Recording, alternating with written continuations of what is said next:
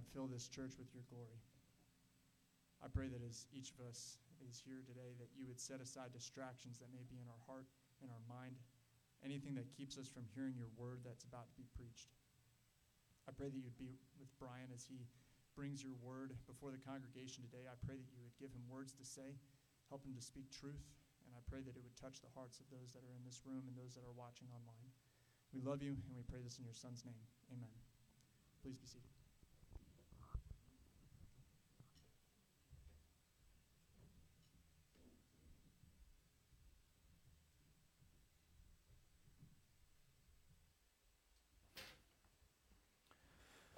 All right, good morning. It is good to be worshiping with you here this morning. My name is Brian. I'm one of the pastors of the church. If you have your Bibles, turn with me to the book of Philippians, If you do not have a Bible, there should be a solid colored black one somewhere nearby under one of the chairs nearby. If you're not familiar navigating your way through the Scriptures, in those provided Bibles, Philippians chapter 1 should be on or about page 921. Page 921. If you're in your own Bible, they almost always put a table of contents in there, so don't be shy about looking for it. Philippians in most Bibles is only a couple of pages long, so you'll want to find Philippians and follow along with us. As you're finding this small letter from the Apostle Paul to the church and the overseers and the deacons in Philippi, I wonder, what is the purpose of your life? What is the purpose of your life? What is your aim? Like when you sit down and you write out goals for your life, what are the types of things that fill that list? All right, so if it's New Year's and you're making New Year's resolutions or goals for this year, what's that look like for you? Right? Or maybe for you, like this is at the beginning of a school year, or like maybe this transition time of moving, you're like here and you've moved here for, and you've only been here for a couple of days or a couple of weeks, and you're like, what's this next season of life going to look like? What types of things are you aiming for? Who are you ultimately trying to please in how you live your life? Right? Maybe it's a spouse. You're like, man, if I could just get them to think I'm doing this okay, that life would be okay. Maybe for you it's a parent, and that could be for kids who are living in the home with mom and dad, or that could be like you are grown up and you've moved out, but you're still trying to please mom or dad. Maybe for you it's a boss, like if I could just hear a boss at some point say, good job, right? Like that's what you're really after in life. Maybe you're just trying to please yourself, right? Like I'm just trying to do good for myself. So I set these goals, and if I set the goals that I set out to do, then I've done good enough. The title for the sermon this morning is A Worthy Life, right? This idea of having a life that is worth something, a life that matters. So what would that look like for you to live a worthy life? If we could fast forward your life 10 years from now, and you could interview you 10 years from now, what would you want to hear from you that said, hey, it's gone all right. You've lived this decade in a way that matters, that has worth and value. This morning, we continue wrestling through the book of Philippians. The big idea we see in this book of Philippians is this, that we are to pursue gospel-centered unity for the sake of gospel advancement in all circumstances to glorify God. So again, that's the big idea of the whole book, of the whole letter. Pursue gospel-centered unity for the sake of gospel advancement in all circumstances to glorify God. This week, we're going to be in Philippians chapter 1, verses 27 through 30. Just 4 verses this morning. All right. I think it's the shortest number of verses I've ever preached on. I don't think it'll be the shortest sermon I've ever preached. So for those of you that are like trying to figure out, Dan, it's not going to, probably not, brother. What we see in this passage is we will see the writer, the Apostle Paul. We're going to see this very rich paragraph for us. It's kind of like the entire letter of Philippians crammed into one paragraph. Here's what we're going to see. Live a life worthy of the gospel, standing firm together, not frightened by opponents, for the sake of Christ. I know some of you are note takers. I will just tell you that big idea is also the subpoints. So you're either going to like win or lose at the note taking game today because it's like all the same. The big idea and the subpoints of the sermon, all the same. Live a life worthy of the gospel, standing firm together, not frightened by opponents for the sake of Christ. So pick it up with me. Philippians chapter 1, starting in verse 27. Only let your manner of life be worthy of the gospel of Christ, so that whether I come and see you or am absent, I may hear of you that you are standing firm in one spirit, with one mind striving side by side for the faith of the gospel, and not frightened in anything by your opponents. This is a clear sign to them of their destruction, but of your salvation, and that from God. For it has been granted to you that for the sake of Christ, you should not only believe in Him, but also suffer for His sake, engaged in the same conflict that you saw I had, and now hear that I still have. Let's pray. God, thank you for your word. God, thank you for its clarity. Thank you for its richness. Thank you for its applicability into our lives. These words that were written nearly 2,000 years ago, God, I pray that you would show us how they would apply in our lives this day. God, we love you. In Jesus' name, amen. So the first thing we see just in the first half of verse 27 is that we are to live a life worthy of the gospel. Live a life worthy of the gospel. So the goal that the Apostle Paul has as he is sitting imprisoned for the gospel, right? So he's most likely imprisoned in Rome, as Jonathan talked about last week.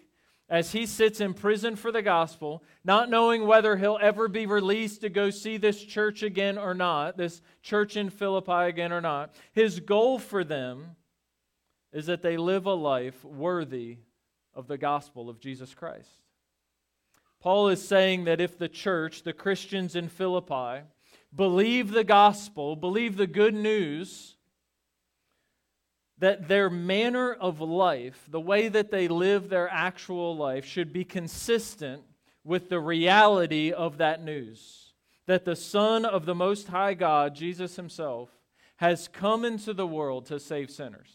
Right? So the belief that Jesus Christ, the Son of the Most High God, has come into the world to save sinners, and that they're one of the sinners that Jesus has saved, that reality should impact their actual life. That's what he's saying. That's his goal for them. I think it'd be helpful for us to realize and understand the origin of this church in Philippi. You can either listen to me recount it, or you can kind of go over to Acts chapter 16 and kind of peruse Acts chapter 16 as I describe the beginning of this church in Philippi. Or you could go read later this week, Acts chapter 16. It is a fascinating chapter of the Bible, and it's how this how this church in Philippi was started. So first, we see the Apostle Paul, the guy who wrote our letter, the Apostle Paul and his partner at the time, who is a guy by the name of Silas. They show up in town in Philippi, and they share the gospel. They share the good news with a woman who's named Lydia. She's described as a seller of purple goods, so she's a tradeswoman, potentially a wealthy tradeswoman. She already desires to know God, right? She's gathering and giving prayers to God, but she doesn't really know who God is. She doesn't know who Jesus is. But the apostles, Paul and Silas, they come and they tell her the truth about Jesus, and she hears the gospel. She responds to the gospel, and her entire household become Christians. You're like, okay, that seems relatively tame. If you're familiar with the book of Acts, like that's pretty tame part of Acts, right? Well, the story goes on.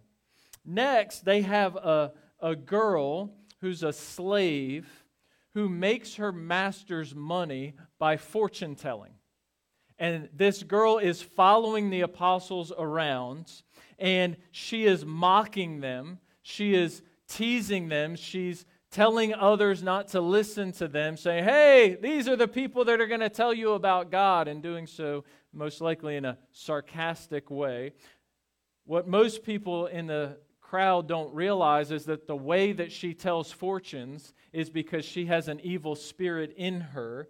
And so Paul and Silas, they're walking around, and she's yelling out, she's mocking them. After many days of her doing this, the Apostle Paul, Luke tells us, the Apostle Paul becomes greatly annoyed. I imagine I would be greatly annoyed as well, right? So he's greatly annoyed. He commands the demon to come out of the girl, and it does.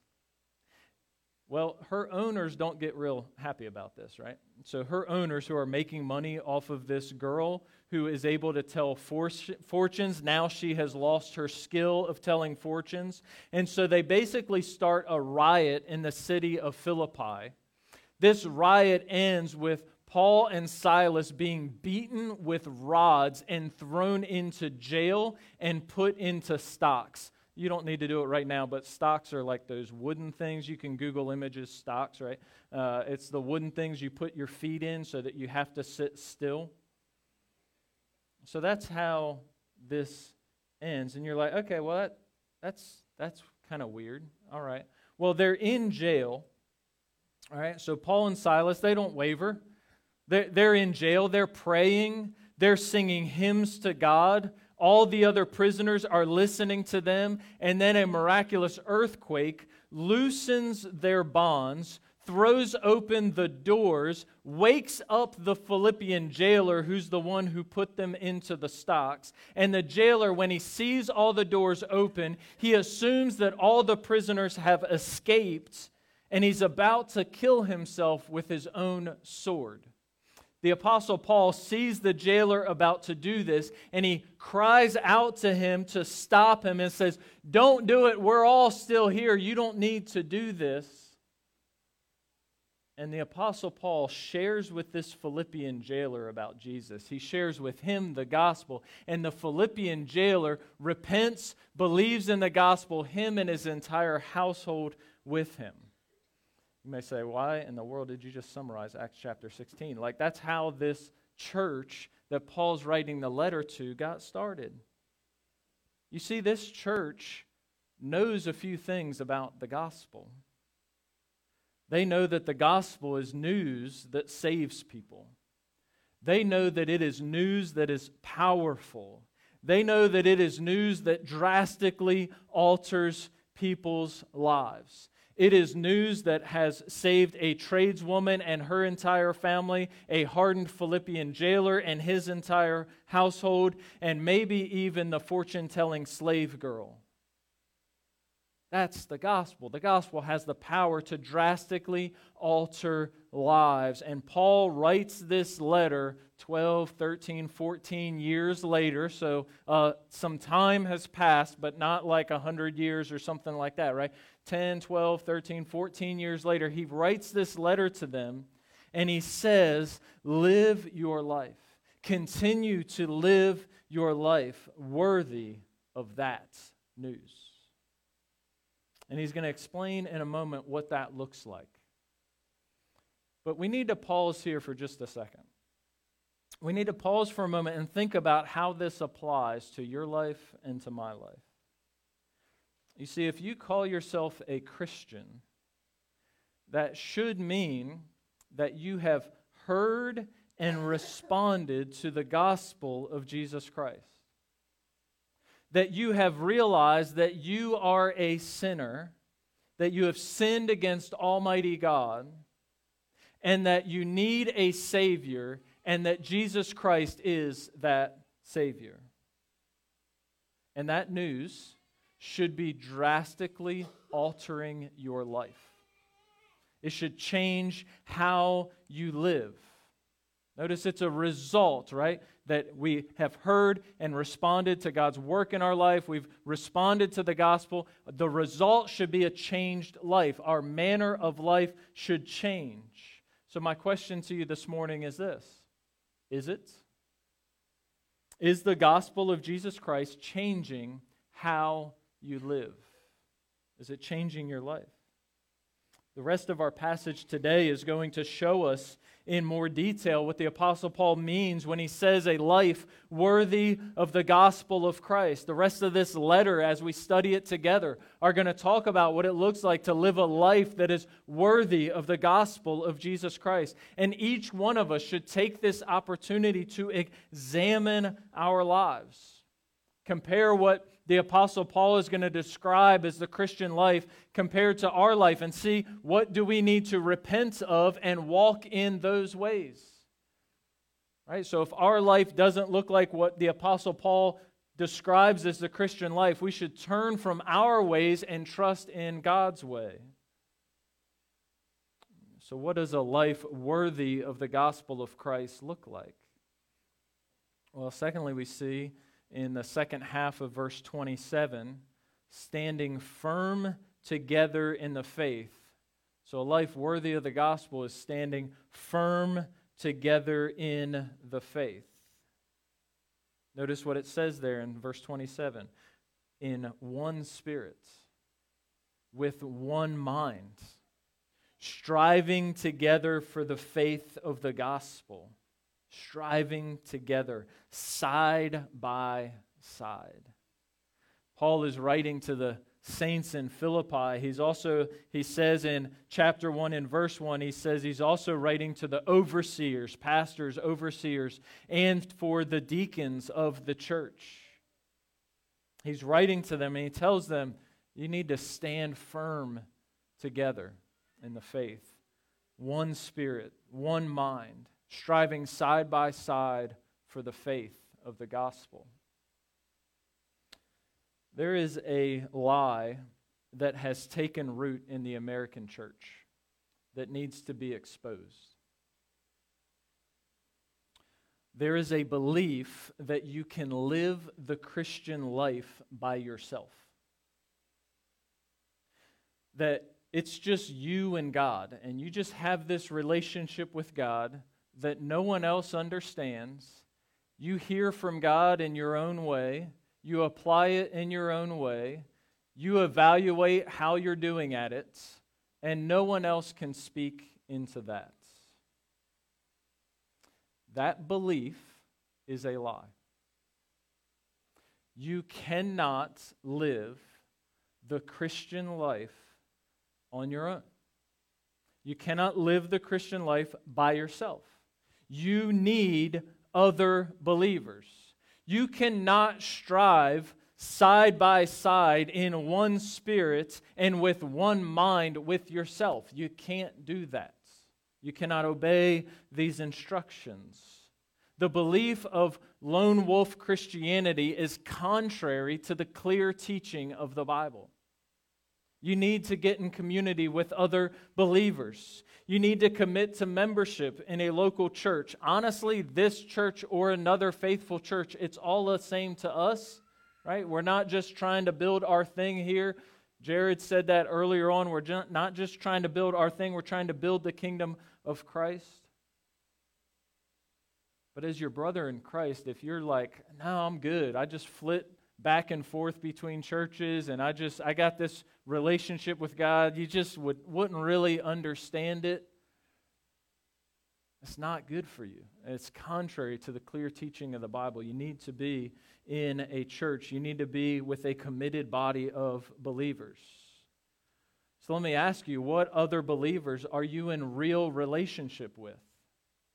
Right? It goes further than just like, yes, I'm here. Yes, I come to this church. Yes, I'm committed in membership. But who actually knows you? Who knows your successes and your struggles? Who knows your gifts and your weaknesses? Who knows your past and what you believe God is calling you to do? And who's able to speak into that? I'll tell you, we need this reminder over and over and over again. Last week, we had an elders meeting, and we sat around, and Pastor JD was leading us through the elders meeting, and as we do from time to time, he in this particular elders meeting had a time crunch, right? Like we had a time we had to be done by. And he started leading us through, guys, I think it'd be helpful if we just kind of shared where we're at personally with each other. And you know what my first thought was? Man, we ain't got time for this, bro. I didn't say it out loud, but that was my thought. Man, we ain't got time for this. I was so blessed by the next few minutes together of us just sharing where we're at, the good, the bad, and the ugly. It was a beautiful time. I was so thankful for it. We never grow out of this. A life worthy of the gospel is a life lived together with other Christians, striving side by side with one another. We believe this to our core as a church. Right? We, just like the Apostle Paul's writing, you see it in chapter 1, verse 1, to the saints in Christ Jesus, to the overseers, to the deacons. We don't just believe that you can't live the Christian life by yourself. We don't believe that you can serve the church as a deacon by yourself. We don't believe you can lead the church as a pastor, shepherd, overseer by yourself. We have 5 pastors, elders, overseers. // Pastors / elders / overseers. You'll hear us use those interchangeably. We've got 5 of us. We have 8 named deacons. We're always looking for more elders and deacons. We cannot do this by ourselves. We are designed by God for community with one another. Lock arms with brothers and sisters in Christ. Strive side by side for the faith. I think one of the reasons we forget this is because we forget exactly where Paul goes next. As we get into verse 28, he says this, not only, a life worthy of the gospel of Christ involves standing firm together in the faith. It also is not frightened by opponents. Actually, the text of verse 28 says what? It says not frightened in anything by your opponents. Now, one thing we know about the Apostle Paul, he had very real opponents. He writes to the church in Philippi as he is imprisoned for preaching the gospel of Jesus Christ. And this is not the imprisonment that I was talking about in Philippi. This is most likely the imprisonment in Rome that happens later. He's imprisoned for preaching the gospel. He has opponents. Church history tells us that just a few years after he writes this letter, he's going to be executed for preaching the gospel. So Paul has opponents. The Philippian church has opponents. Remember how this church was planted? A riot where they're beating Paul and Silas with rods and then throw them into the local jail. And then we see a prison break happen. Like, I think this church understands opponents. But what does Paul say? He says, do not be frightened by your opponents. Stand firm together. Strive together for the faith. Why? Because the opponents will be destroyed, and we who trust in Jesus will be saved. And when we live lives that stand firm in the faith, stand firm in the gospel, side by side with other people, with other brothers and sisters of Christ, when we're not frightened by the opponents, It reminds us and it tells them that we are the ones who are being saved and they are the ones who are perishing. So if someone comes up to you and says, hey, if you don't stop doing this or that, then we're going to fill in the blank. We're going to mock you. We're going to ostracize you. We're going to spit on you. We're going to fire you from this job. We're going to never promote you again. We're going to throw you in jail. We're going to crucify you in the public square. Whatever the threats that are levied against us are, we don't have to be afraid of them because we know that we have mansions in glory that we're going to. We know that we have a job forever where we'll be partnering with the King of Kings and the Lord of Lords, and it's never going to end. So we don't have to be scared of what they can do to us in this life. We don't have to fear our opponents. We've got to think well about this, church. We've got to. Today, in Onslow County, North Carolina, I am not aware of any Christians who have been imprisoned for the faith or executed for the faith in our county recently. Okay? I'm not aware of it. I'm pretty sure I would be aware if it happened in the past 5 to 10 years. And yet, there are opponents of the gospel in our city. There are opponents of the gospel in your neighborhood.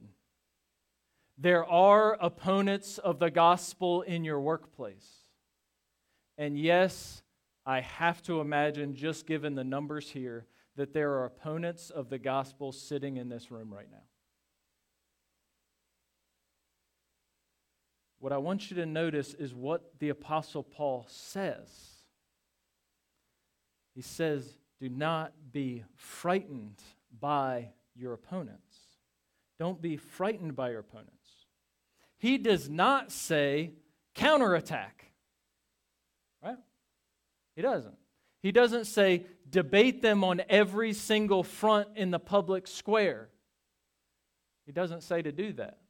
Now, there are times to do that, to do, limited debate here or there, or limited contending for the faith here or there, but that's not supposed to be our entire manner of life. He says, do not be afraid of them. So often, I think our lashing out against our opponents is both counterproductive, but it's also built from fear.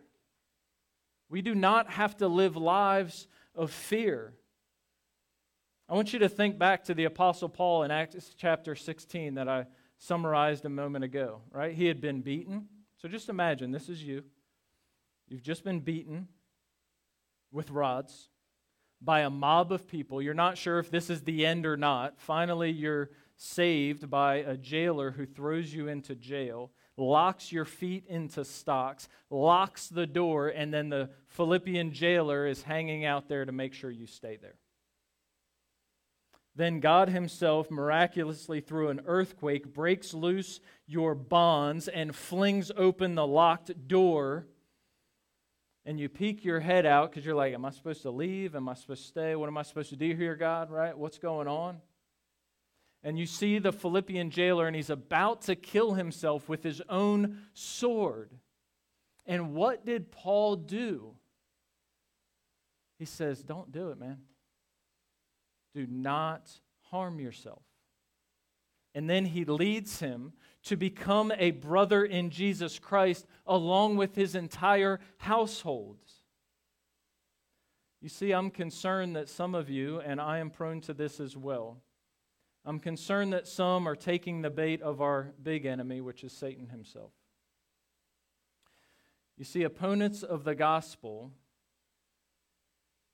if you're fighting with them, and some, the way that they're debating with them, it's like you want them to be destroyed. It's like you want them to be destroyed. It's like if you were Paul standing there and you had your broken bonds and you were peeking your head out of the flung open locked door, that you would see the jailer about to kill himself and you would encourage him to do it. Or worse, you'd walk right by and be like, serves you right, bro. Keep walking. It's not what we're supposed to do. It's not at all what the Apostle Paul did. No, what's he do? He pleads for the Philippian jailer to repent and believe in the gospel. And now he writes to the Philippian church to do likewise. He says, you do not have to do it. We're all here. Now let me explain why we're not freaked out right now. Let me explain why we're not scared right now. Let me explain to you why we're not afraid right now. Let me explain to you how you too can join us and not be afraid anymore. And Paul told him about Jesus. So let me tell you about Jesus. This is where Paul gets this. You see, Jesus saw the entire world heading towards destruction. Entire world heading toward destruction, hell-bound, eternal, forever destruction. And what did Jesus do? He had compassion on them. And he left the throne room of heaven. He was born as a baby in a feeding trough. He lived the perfect life that those who are heading to destruction are unable to live. His opponents didn't stop. His opponents beat him. Jesus. They mocked him. They spit on him. This is the Son of God, the Son of the Most High God. They hung him on a cross, beaten and naked and raised up for all to see. And do you know what Jesus did on the cross? He did lots of things on the cross. But one of the things he did was he prayed. And he prayed a few things. One of the things he prayed as he hung on the cross, as he looked out at his opponents, he said, Father, forgive them. They know not what they do. Can you imagine? Being able to forgive those who are executing you in that moment. Jesus prayed, Father, forgive them. They know not what they do. Jesus prayed that God would forgive his executioners. The Apostle Paul witnessed to his jailer, the guy that was keeping him there. And the Apostle Paul brings this right into the living room of the Philippians. In verses 29 and 30, he says this. He says that it has been granted to us who dare to call ourselves Christians, little Christ. It has been granted to us to not only believe in Jesus, but to also suffer. And he says when we do that, we believe in Jesus, we suffer together, we strive side by side, we don't fear our opponents. When we do this, that we are engaged in the same conflict that the Apostle Paul has been engaged with previously, and that he still has. I would contend that the conflict that the Apostle Paul is talking about is this conflict that raged from Genesis chapter 3 until Christ's second coming. It's a conflict that is spanned for ages. He says it's been granted not just to believe, but also to suffer for his sake. And when we do that, we're engaged in this conflict that has gone on for millennia. You may say, well, what's the point in all of it, right? Suffer for what? Engage in this conflict that's been happening for thousands of years for what? Well, our last phrase this morning, verses 29 and 30, for the sake of Christ. For the sake of Christ. To show people who Christ is. If you claim to be a Christian and then you just keep living like your unsaved, wretched self, Christ looks horrible. Right? Like, yeah, I believe in Jesus and I keep living however I want. That makes Christ look horrible. It's not for his sake. or if you attempt to do something good in and of yourself, right? Like, I'm going to go do this thing, and it's going to be awesome, and I'm going to do this thing, and God's going to bless it, right? And you do that, and it's all on your own, and it really is devoid of God. It either makes you look great because you actually carry it out, or it makes you look horrible because you didn't carry it out. But either way, Christ is just kind of left to the side. It is not done for the sake of Christ. Or if you live your life frightened of anyone who opposes you or opposes Christ, Christ is not honored in that. If you find yourself in conflict with opponents of the gospel and you fight with them the same way that they're fighting with you, that doesn't show Christ. It's not what Christ did. Christ could have called down an army of angels to destroy everyone who was crucifying him and to save him, and he didn't do it. He laid down his life as a ransom for many. And we are called to walk in his footsteps as well. So as we circle back, what is your aim in life? What will it look like for you this week to live a life worthy of the gospel of Jesus Christ? Who will you seek to make much of, you or Christ? As we've walked through this message this morning, as we've looked at some of these phrases in our passage, what sin do you need to repent of today before God?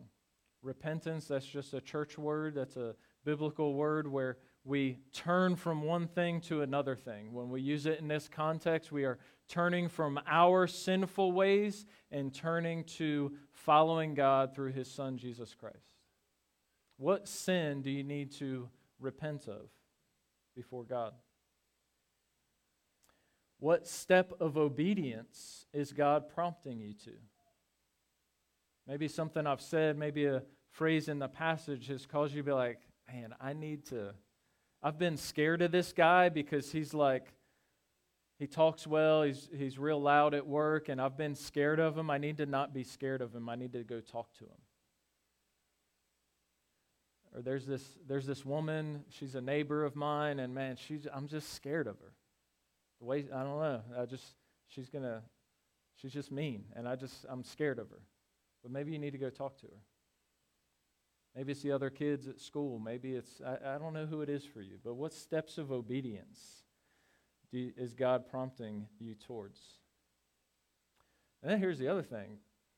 Who do you need to tell the answers to those two questions, right? Because we're not meant to do this on our own, right? So if there's a sin that you need to repent of, there's a brother or sister in Christ that's going to help you in that journey, right? If there's a step of obedience you need to take, there's some accountability of telling a brother or sister in Christ, hey, I think God's calling me to do this thing. Would you help me? Would you ask me about that like a week from now? Would you talk to me about this? Like there's something that we need to do together. So who do you need to tell the answers to the questions of what you need to repent of and what step of obedience you need to take? So what we've seen in our passage is that we're to do this, to live a life worthy of the gospel, standing firm together, not frightened by our opponents, for the sake of Christ.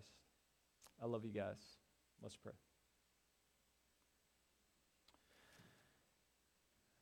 God, we need more of you.